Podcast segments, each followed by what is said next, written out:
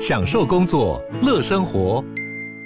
就算不在办公室，也能从容应对线上会议。HP Dragonfly 透过专业的 HP Presence 设计，内建降噪及会议快速键，搭配清晰的 Bang & Olufsen 音效，增强音讯及视讯功能。HP Dragonfly 顶级商务笔电，采用 Windows 11专业版，让您在会议中享有最佳的视觉和听觉品质。热门财经议题、即时投资快讯、焦点新闻话题，陈凤欣与您同步掌握。欢迎收听《财经起床号》。Hello，各位听众，大家早！欢迎大家来到九八新闻台《财经起床号》节目现场，我是陈凤欣。每周选书早起读书，今天要为大家介绍的这本书呢，是天下文化出版社所出版的《只有一半的真相》。为什么科学看不到全貌？今天在我们线上的呢，是我们这个阅读的好朋友哦，JC 财经观点版主 Jenny 王怡人，也非常欢迎 YouTube 的朋友们一起来收看直播。我们先用一句话来形容这本书，用一句话来形容这本书。好，我觉得这本书告诉我们，就是说每一件事情它其实都有两个面向，一个就是显而易见的面向，就是像它只有说一半的真相是我们看得到的，然后引导到我们到一个特定领域，但是你有。你进去之后，另一半隐藏的面相才是决定结果的关键。那你要懂得去找这样。嗯，我觉得刚刚 Jenny 讲的很好，可是从这里延伸下来，我觉得他给就给了我一个很重要的一个教训，或者说给我们所有人一个很重要的教训，就是呢，你不管是所谓的科学证据也好，或者科学实验也好，或者是理论也好，或者什么技术现行也好，等等等等的，这一切的一切，其实都是一半的真相。嗯那因为我们只有知道一半的真相，面对那一些更琐碎的食物上面的细节，我们就必须很谦卑。我们不可以陷入了知识的骄傲，一旦陷入了知识的骄傲，往往跌跤的幅度会比想象中更加的大，更加的严重。我觉得这个在决策啦，在投资啦。在很多的公司的这个内部的管理啦，乃至于一些大的一些组织架构，他可能希望能够做善事啦等等，其实都是这样的。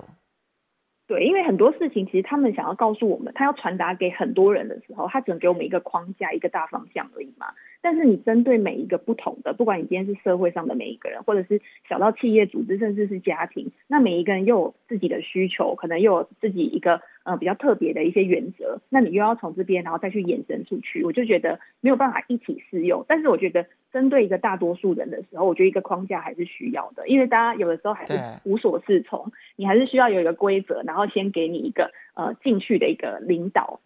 才有办法再去做后面的东西。所以你会觉得它反科学吗？我不会耶，我觉得这反而是告诉我们，因为其实很多思考的书，像我刚刚开始看到这本书的时候，我会觉得说他告他可能就是告诉我要用什么方法去思考啊，才可以让你更理性啊。可是其实没有，他其实反而是告诉我说，你有的时候你在理性的背后，你还是要相信自己的一些直觉，相信自己观察到的一些细节，这个东西可能才是真的去改变这个很大的事情的一个关键点。所以刚刚 Jenny 讲了一个重点，就是说科学是重要的，证据是重要的，几率是重要的，大数据是重要的，然后呢，这些理论啊、基本原则都是重要的，它不是不重要，但是你不可以就此就做了所有的决定。后面我们会提到说，他因此就给了一些建议，就是说你要怎么样子去避免那一个知识的傲慢之后所导致的重大错误，对不对？哈，对，没错。对，所以不是反科学，反而相形之下是告诉大家，你必须要聪明的运用科学，而不可以盲目的去愚昧的相信科学等于一切。是没错。好，那这本书的作者他凭什么来写这样的一本书？这本书的作者布拉兰斯兰，哎，布拉斯兰德，他其实是一个作者，也是一个主持人。那他之前就有主持节目，那他节目名称叫做《数字知多少》。然后是一个英国很权威的一个数据广播节目。那我们看到这个，呃，刚刚凤琴姐有讲，会不会觉得说他就是一个呃很应该是主一个很科学实证的人，应该应该是很看数据说哇，他还会去主持这种节目。但是其实呃，我觉得他反而是要告诉我们说，数据这种东西其实它就像我们刚刚讲的，它其实是传达给我们一部分的东西。那更重要是你要怎么样去解释数据。假设我们像 GDP 好了，我们要怎么样去解释 GDP 这个数字，它背后代表的意义，它背后代表的趋势是什么？那你应用在其他的一些，像我们最近疫情很严重，那你要怎么样从呃确诊数啊，或者是我们打疫苗疫苗普及的情况，然后去预判说后面会发生什么事情，然后提早先做一个准备。嗯。Jenny，你觉得这本书有没有改变你的一些相关的行为，或者思考方式？呃，其实我个人会觉得我的思考模式跟他其实还蛮像，因为我也我觉得做投资或者是你做任何事情久的时候，你也会知道，其实很多理论的东西，它其实像我们一开始的时候，它是必须的。你很多像我们为什么要接受教育？教育也是给我们教科书，那教科书上面告诉我们是什么？就是一些知识理论嘛。那可是你没有这些知识理论的时候，你没有办法去延伸其他的一些想法。所以这些东西其实必要的。但是最后大家会告诉你说，你要独立思考，你要有自己，既有你自己的经验判断，你自己收集的资料，然后你要去做一个呃全盘推导。然后很多事情你在做决策的时候，不是只有一个一个选择而已。可是你在选的时候，你要从众多选择里面挑出可能对你最有利的、对大家最有利的、对这件事情最有办法去成功的那个东西，然后去挑。嗯，所以我们现在来看一下，他所举他，我觉得因为他是媒体记者，他是广播主持人啊，其实就身份角度来讲，跟我 还蛮有点像的这样子。好，那那因为他是媒体记者，然后他是这个呃服务于媒体，所以他有。他有很好的条件，他可以去访问所有的科学家，他可以去访问所有的专家。因此呢，你就会发现说，他这里面所呈现的那一个只有一半的真相的部分，它其实范围非常的广泛诶。你从基因的发展啊，然后呢，还有环境的影响到底是如何？然后究竟一个同样的基因、同样的环境，为什么会产生完全不一样的发展？这件事情。开始说起，所以包括了个人的发展，然后包括了可能是同一个家庭，然后不同的这一些这个兄弟姐妹，那么这种环境对于同一个家族的兄弟姐妹，或者是说有同样类似背景的人，为什么最后他们的人生会有这么大的不同？这看起来谈的是人，可是到后面呢，他就开始谈，包括了经济学，包括了 GDP 的计算。包括了行为科学，然后包括了贫穷的一些相关的一些拯救的一些措施，那乃至于各式各样的这些理论框架，还有包括了就是吃哪些药可以治疗哪些病，光是这一些，我们其实都可能有一半没有看到的真相。这部这里面啊，它囊括了这么多。觉得你哪一个部分对你来讲，或哪三个部分对你来讲，觉得冲击最大？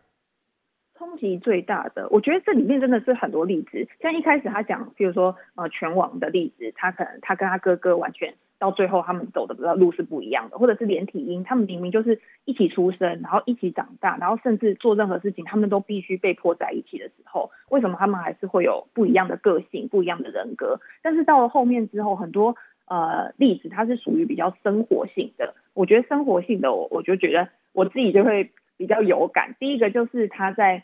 呃提到心智是平的这个概念，那个时候我也会觉得说，哎，有这个东西是比较冲击的，因为我一直在思考说，到底我们在思考的时候，我们的那个呃结构，我们的脑内的结构是怎么样子？我们到底是什么东西去影响我们做出决策的？那它里面这个例子就是说，它一个实验室。他让很多志愿者，然后到一到十，然后来评断他们对于这政治的预算，他需要花花在哪边，然后去做一个评分。我应该要多花在医疗的呃预算上面，还是我应该减少这些付出，然后去减税？那这些人答完题之后，然后他就把让他们休息，然后把这些答案倒反过来，倒反过来之后，他再拿去给他们。结果这些人他们看到这些他们答的答案是反的时候，他们。照道理来说，我们应该会知道说，哎，我们刚刚答的是什么？我们比较偏好哪一个选项？应该会做出一些反应。可是这些人他看到东西之后，他反而就是默默的承认，就是跟他相反的答案，而且还会为这些答案做出辩护。我们举一个例子来说，比如说，呃，你赞不赞成现在减少什么什么什么税这样子哈？如果赞成的话呢，最赞成你可以打十分，然后最反对呢，你可以打一分这样子。好，假设是这样子的一个题目。那他其实也很也也很也也非常的鬼啦，哈，就是的，他刻意只挑那个三分到七分的人。他不会去挑一两分跟九分、十分的人，因为一两分跟九分、十分的人，可能他们信念都太坚定了，这样子。所以他挑三分到七分的人啊。然后呢，你如果原本是打七分的人，接着呢，你再看到你实际你的答案，你去休息了嘛？回来看到你的答案的时候呢，你会看到你回答是三分，就他就是做了一些鬼动作就对了哈，然后让你看到你回答的是三分。然后这个时候呢，就要讲说你为什么要回答三分的时候，哎，受测者居然侃侃而谈他回答三分的理由，哎，对，我看到这个时候，我也觉得，照理来说，我看题目的时候，我应该是看到题目，然后去思考自己的立那个论点，然后去呃坚持自己的原则，然后去挑这个分数嘛，对不对？除非我真的是在这个议题之中摇摆不定，那我才有可能会，我可能会挑一个比较中间的分数，但是还是在当下的感觉可能有一些偏好。所以其实他回来了之后，他可能真的对这个问题，他其实是没有一个特定的一个答案的。他心里可能会针对当下可能接收到的资讯，像你可能会给他一点讯号，譬如说，哎，我可能在我做这些答题之前，我可能会给他一些东西看，可能影片啊，或者是一些呃呃照片，然后让他在心里面已经有一个潜意识了，那他在做出题目的时候就也会被影响啊。所以他就告诉我们说，其实我们的心心理是很容易被操纵的，我们很容易因为外在的因素改变。如果我们真的没有一个比较极端的一个想法的话，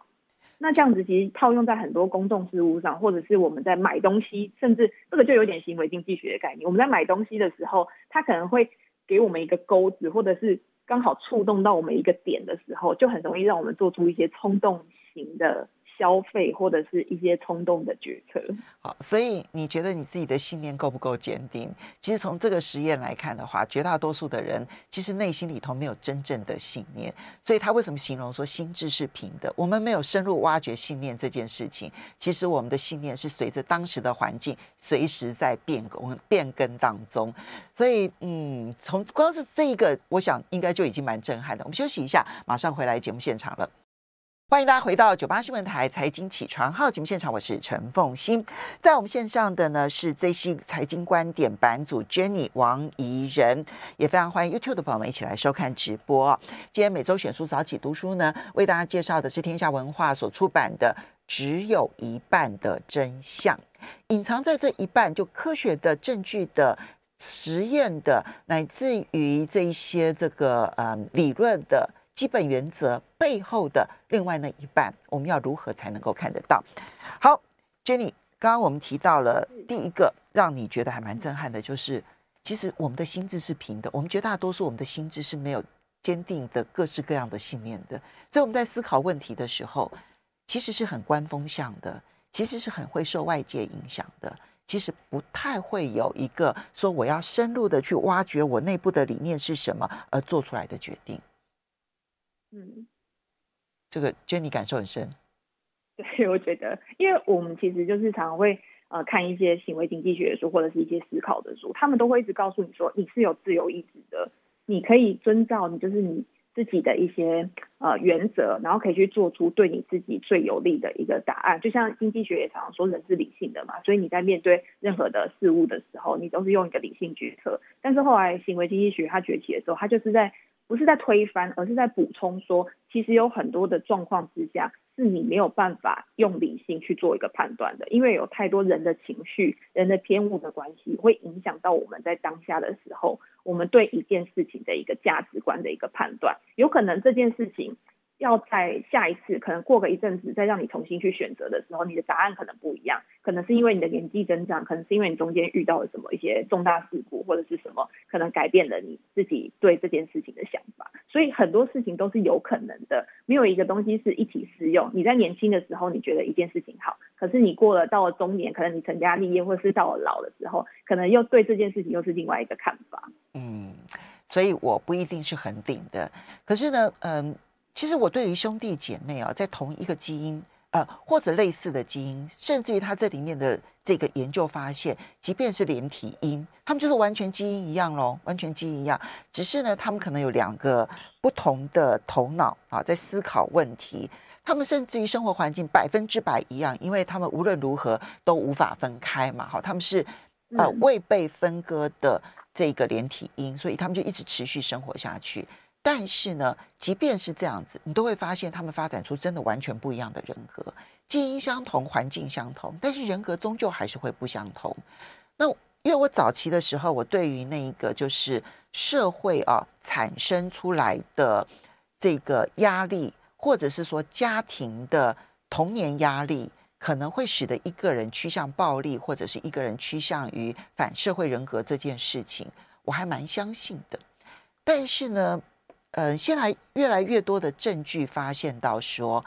就算说可能从小承受了极极大的家庭压力、暴力啦各方面，其实人生是可以选择真的很不一样的路。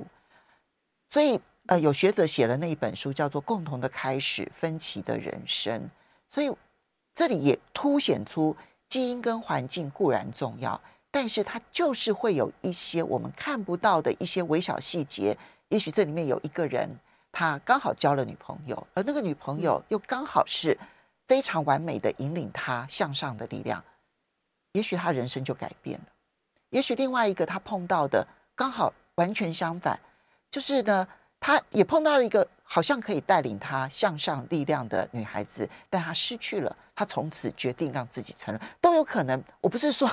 我不是说这是唯一的，而是。人微小的变化出现在哪里？你实在很难预判。嗯，所以他们都说机遇很重要，就是你今天你出去面对，你在做每一件事情，譬如说你的工作职场也是，可能大家都是在同样的一个起跑点，可是因为你遇到的人不一样，有些人他就是遇到他的伯乐，然后他就是刚好提拔他，然后呃开启了他一个很好的一个工作上面的一个职涯，但是有些人他可能就是刚好没有在对的池塘里面做他。自己擅长的事情，所以他可能就比较郁郁寡。所以我觉得有一个很重要，就是你还是要不断的去尝试。后面其实作者也有说，就是你要让自己就是可以一直延伸出去，就是很多的触角，然后用很多的不同的面向，或者是你去做很多不一样的一些实验，来找到真的就是最好的一个出路。这样子。总之，如果说你太有信心的话，你就会让你自己陷入危险。这是最重要。那接下来我们再来看到还有其他的这一些，我们刚刚讲的还是属于人的部分，但是呢，你如果再把它放大到属于政策的部分的话，哇，这里面的这个一半的真相就更危险了。我觉得还有一个政策，其实呃，我自己看的时候也还没，他是讲他那个未婚怀孕的未婚怀孕的一个政策，他然后因为。很多政策，它都是政府会觉得说是自己的功劳，就像可能经济很好的时候，政府就会说是因为他们施政很好啊，或者是他们可能做了什么措施。然后像未婚怀孕这个，其实也是一个还蛮大的一个社会问题嘛。所以里面有讲到一个未婚怀孕的，我觉得我自己看的时候也觉得还蛮有趣的，就是未婚怀孕突然有一个陡降的状况是什么什么原因发生的？那在呃书里面他就有统计说，哎，可能政府就会说是因为他们的性教育的一个。普及可能让对推广，所以让这些呃原本比较没有这个性知识的一些少女，她可能有一些，他可能会有一个比较好的面对这个东西的一个态度，所以才导致了这个生育率下降。但是如果你去看的话，其实它这个时间差，它可能中间是有一些落差的，它不一定真的会有直接关系的。那我们再去找有什么原因可以去让这个未婚怀孕的这个。呃，比率下降的，他就还找到，他说社交媒体，因为他说，因为社交媒体的普及，可能大家都比较着重在网络上面，他可能对于这个呃呃性的事情，他可能就没有这么有兴趣。这个在我前两三年的时候哦，我真的常常在听，不管是广播或者是看报道的时候，真的有这个呃数据一直不断的就是在呃传出来，就是他会说，现在像打电竞，电竞也是一个很影响，就是很多年轻人他现在他们的那个。性行为的次数下降，他们就会觉得说是因为电竞的关系，或者是因为社交媒体，因为大家就是在网络上可以非常密集的联系，所以他反而就是跟呃呃这个性行为的次数真的就会真的会比较下降，因为他有太多其他的事情可以去分散他的注意力，可以去就是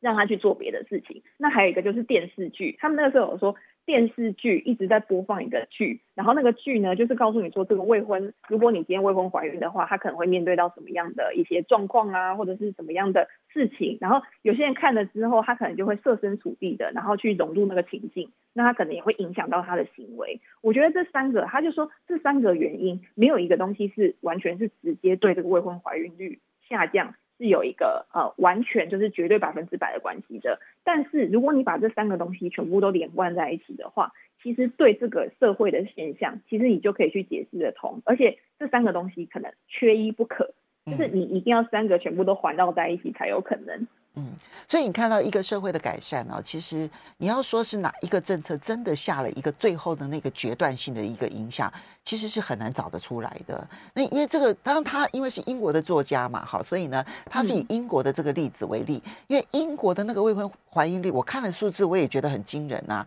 哦，我记得是一年四十几万，然后到最后变成了二十几万，哎，这是减少一半呢。其实减少的幅度非常的大，可是。你说背后的原因，刚刚讲的这些原因，可能都是原因，可能少了任何一个原因，结果都不会那么的剧烈。但是你已经无法回头去确定是哪一个原因了。对，因为你科学有的时候就是你今天要怎么样证明这个科学理论是完全是 OK 的，完全是站得住脚的，你要去重复实验，重复实验，如果它一直产生出来的结果都是一样的，那就代表说这个理论是绝对就是没有办法被挑战的嘛。但是你有很多社会现象是。就像嗯，凤英姐刚刚这，你这个怀孕下降的这个比率，你是没有办法去重新呃时光倒流，然后再去重新，如果我用不一样的方式去做的话，会产生什么样的结果？甚至是很多其他的事情也是一样。那你这个时候，你就是必须要相信一些除了科学理论之外，你去收集到的一些其他的证据，去当做一个辅佐，去支持你自己的推论。然后去找到一个更好的解决方法。那在下次面对到一样的问题或者是类似的问题的时候，你也比较可以从历史的一些经验的一些轨迹，然后你去找到一个比较合适的一个做法。其实我觉得这样这样有一个好处，就是你可以降低你未来就是这个事件的失败率。我觉得这样就已经算是一般的成功了。对啊，他这里面其实你要知道，就是所有的知识转移，因为他要强调，就是说，其实这些是知识没有错。我们不管是凭着经验、凭着科学实验，或者凭着这一些相关的一些基本原则、理论架构所提炼出来的这些知识。这些知识它是实际存在的，但这些知识的转移，或者你要运用这些知识在别的地方的时候呢，你要注意那个看不到的那一半的维系的一些奇妙的因素。比如他举了一个例子啊，比如说像，嗯，因为很很特别吧，他提到说，在印度孟加拉哦，有一些地方他们相信就是孕妇哦不能吃太多东西，他们要减食。他们理由是说呢，你如果吃了太多东西，婴儿就会太大。那婴儿一旦太大了之后，就会不好生产。可是他们就导致了孕妇呢，其实营养失调。那那你就会容易生出早产儿，你甚至于容易流产，或者是呢，出生出来的新生儿就变得非常不健康。就他们的那一个相信的习惯信仰就在那个地方。哈，那呃，印度的某个邦也有，孟加拉也有。于是呢，他们就开始成立小组，然后去跟这个他们当地的孕妇开始沟通，说：“那，诶，其实啊，你必须要吃哪一些对的食物啊？你看婴儿呢，就会又健康，但是又不会过大，不会造成生产的困难。然后呢，他们就去推广，然后而且呢，去整理这些食物包啦，什么等等的，然后去推广，就效果非常的好。他们就想说：哇，对了，我们做对了事情了。他们就把同样的事情拿到孟加拉去做，结果呢，失败了。”哎，对，就就他们后来去检讨，一直努力去找，努力去找。你知道失败的原因是什么吗？因为孟加拉的食物是由婆婆决定的，嗯，婆婆决定孕妇吃什么，所以你去跟孕妇沟通，孕妇知道她应该吃健康营养的食物，但是婆婆不知道，婆婆按照她传统上面去给孕妇吃她应该给孕妇吃的，结果孟加拉就失败了，所以。它说明了，就是一个决策在知识转移的过程，你一定要注意那一个很细微的事情。其实孟加拉跟印度大部分的风俗习惯都是一样的哦，你也几乎看不出文化差异哦。那在印度，婆婆其实也很重要哦，只是你没想到，在孟加拉，婆婆重要程度比印度的婆婆重要程度还要高很多分。发生了这样的变化。所以这就是让我们在移植国外经验的时候，其实是必须要很小心谨慎的。嗯，我就想，因为你教育的对象就换人了嘛，所以他们会说，你为什么很多事情是不是要到实地去勘察，就是去了解当地的那个风俗民情，你才有办法去做出一些调整。嗯，他在书中常引用的一个杜洛夫那个经济学家，其实因为这本书可能有点呃稍微早一点，可能二零一七年一八年的哈时候写的。那么呃那位那位那位经济学家后来得了二零一九年的诺贝尔经济学奖，他就是非常重视你如果没有实地勘察的话，你永远不会知道真实的情况是什么。休息一下，马上回来。欢迎大家回到九八新闻台财经起床号节目现场，我是陈凤欣。每周选书早起读书为大家介绍的是天下文化出版社所出版的《只有一半的真相：为什么科学看不到全貌》。好，Jenny，呃，在我们现场的是 JC，呃，在我们线上的是 JC 财经观点版主 Jenny 啊。那么 Jenny，我们就来，其实我觉得在这个时候，其实有关于他在医药方面所看到的科学，其实只有一半真相这件事情。是我们在这个时候反而更要小心去看待的。哦，对，他在里面讲说，其实很多他们在测试那个药品的时候啊，他们会呃可能有一些成功组跟一些失败组，但是其实到时候又推出来的都是我们大家都看到的都是成功组的部分嘛。然后实际上他如果去呃就是这个药的一个有效性，其实对症到就是不同的病人上面的时候，其实也会有不一样的效果。那你要怎么样去宣传这个用药的一些资讯，或者是其他的一些呃相关的呃资料的时候，其实也会有到受到一些影响。嗯，譬如说，嗯，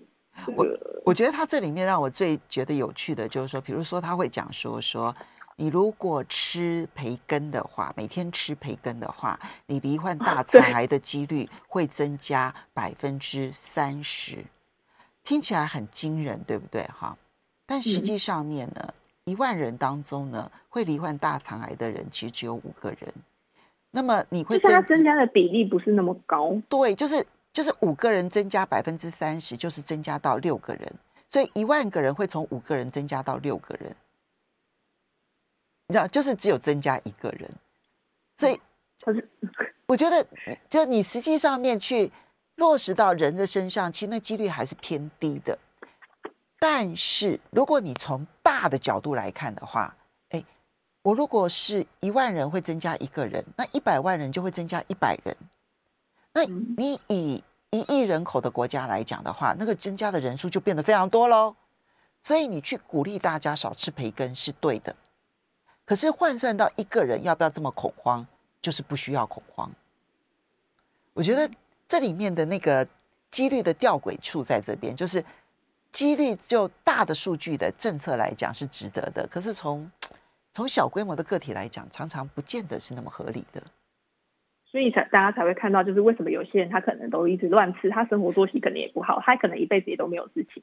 可是有一些人，他可能生活作息真的非常好，他也维持他非常好的健康，可是他还是有这个罹病的几率。我觉得这个东西就是你从大数据的角度来讲的话，其实每一个人他可能得到这个病的几率是一样的，但是又因为每一个人他可能他的生活习惯、他的性格，或者是他接触到的一些环境，他会对他这个个体产生不一样的影响。所以我觉得这个东西有比较重要的是，因为你今天政府在宣导中，我们一定是会对全体人好的一个政策，或者是全体人好的一个意见，然后他去提供给我们。但是你今天，如果你今天可能遵守他这个建议的话，你可能真的可以提高你自己就是免于罹病的一个几率。但是如果你不提高，其实就是在赌嘛。就是他后面也有讲，就是你今天在做任何一个决策的时候，其实你都是在下注。那你就是在下注说，你今天做了一样的事情，可是你可以得到比较特殊或者是比较意料之外的结果的话，那你就可以去做。从个人的角度来讲，我当然还是希望所有人都要健康生活这样子。所以呢，你从这里面你会觉得说，当然我可能会降低一些几率，我会因为健康的生活，不管是健康的饮食、健康的睡眠、健康的运动，我会降低一些几率。那但是这不是百分之百的。所以第一，我放轻松，然后呢，但是我继续去追求一个健康的生活，因为我觉得那样子比较快乐。但是呢，也不需要说因此而抱持着很大的一些担心这个担心那个，就是。我觉得从这里面可以看到，从个人的角度是如此。当然，就大数据的角度来看的话，推政策还是重要的，对不对？哈。嗯。不过它那里面那个就是有关于药的这个部分哦，真是让我觉得太惊讶了。就是呢，很多的药物事实上面它的有效率没有我们想象中的那么高。你看到，对它有效，有效率没有我们想象中，就是因为它里面好像有说它用了很多的药，然后去做一个测试嘛。然后有一些人他其实呃，你今天同样吃一样的药，可是他在呃呃呃食用这些药物的时候，其实并没有像他统计数据里面他受测的。那么多人会受到益，有一些人他吃了一样的药，可是他其实并没有去呃改善他原本的一个状况。对啊，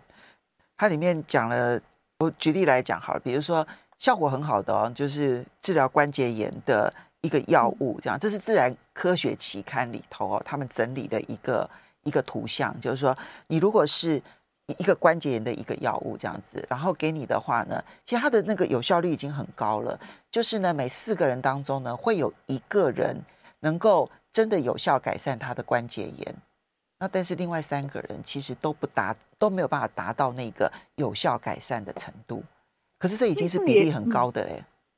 这个也让我去想到，就是因为很多药有很多种嘛，像以前因为。家人就是我妈妈，她其实以前在生病，去你去用药的时候，她可能第一个给你这个药，她可能没有用，她可能就会换药，换到一个可能，所以为什么会推出这么多，就是针对一样的症状，然后去做呃不一样的一个治疗的状况，就是因为它对每一个人，可能你在这个人上面没有效，可是在这个人上面它就有效了。所以医生他其实，因为我觉得医生是最从科学的角度，因为他们都是看数字说话嘛。你今天你用了这个药之后，你回来去复诊，你有没有办法就是真的改善你的状况？这个数字抽血的数字可能都会显示出来。那如果今天没有的话，他帮你换一个药。所以，所以我觉得以统计理论上，这个药它没有办法做一个全部有效性。但是如果今天它有很多选择的话，它可能。迟早他会用到一个可能真的对这个患者有用的，所以这也是必须一直要去研发的一个很重要的一个关键。所以从我们病人的角度来讲的话呢，其实我们某种程度我们也是下注啊。那我们必须理解这个下注的背后，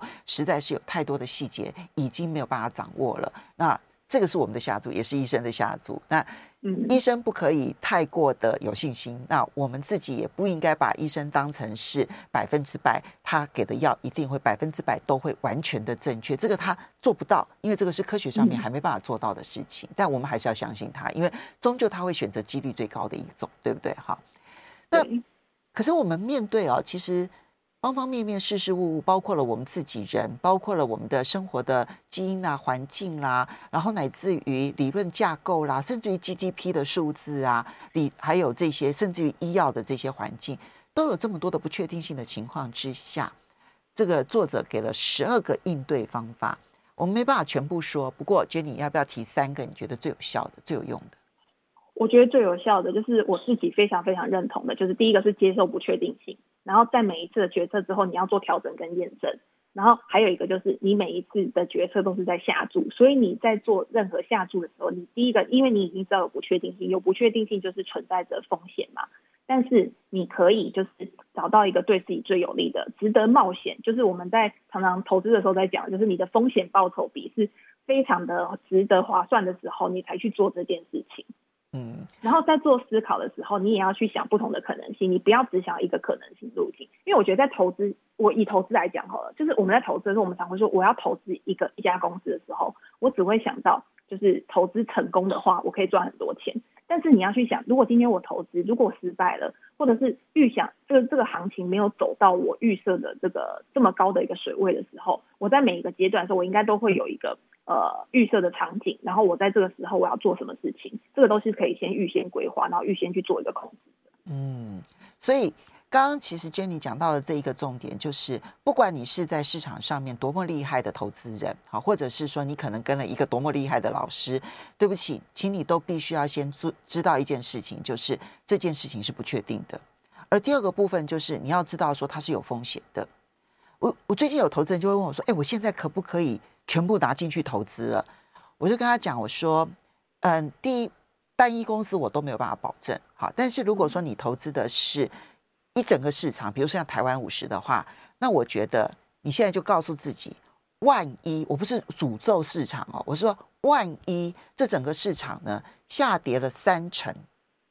你的你手上的台湾五十跌了三成，我不是诅咒，我先讲，我是说最坏的状况，假设是这种状况的话，你忍受得了，忍受不了。如果你忍受得了的话，那我告诉你，你五年之后你一定会赚钱。你同意吗，Jenny？我同意，因为我我觉得以投资市场来讲，你今天看长期的股价，我们看长期的股价一定是看经济成长率，就是整个大盘的嘛，所以你一定是沿着一个上升趋势走的。但是大家如果把时间框架拉近，你越拉近，比如说你看一天的、一周的、一个月的，你越拉近的时候，它这个波动是越大的，它这个股价走势反而是更随机的。所以你没有办法，就是你在看短期的时候，这个短期的你一定是要靠经验，可能靠一些临场反应，然后呃有任何可能性，任何的消息都有可能让这个市场有一些很大的动荡。但是你在这个时候，你冷静去思考，如果今天五年、十年之后，这个国家这个国家会变成什么样子？因为这个国家它的经济成长率就是影响了它的股票市场。如果你还是很看好，就是这个国家它未来的一个长期发展的话。那一样嘛，就是你就是分批定期定额，我觉得这个是最保险的方式，然后去做你自己的投资规划，不要影响到你原本的生活的时候，其实就很重要。其实我觉得这本书在教大家谦卑啦，就是你永远都不要相信自己所有知道的一切就是全部的真相。你如果相信说，今天我们所有得到的一切，有部分的原因，有有相当程度的原因是因为来自于运气，那我们会更谦卑。如果我们相信我们的知识还不够的话，我们也会更谦卑。谢谢，呃，Jenny，然后介绍这一本《只有一半的真相》，谢谢。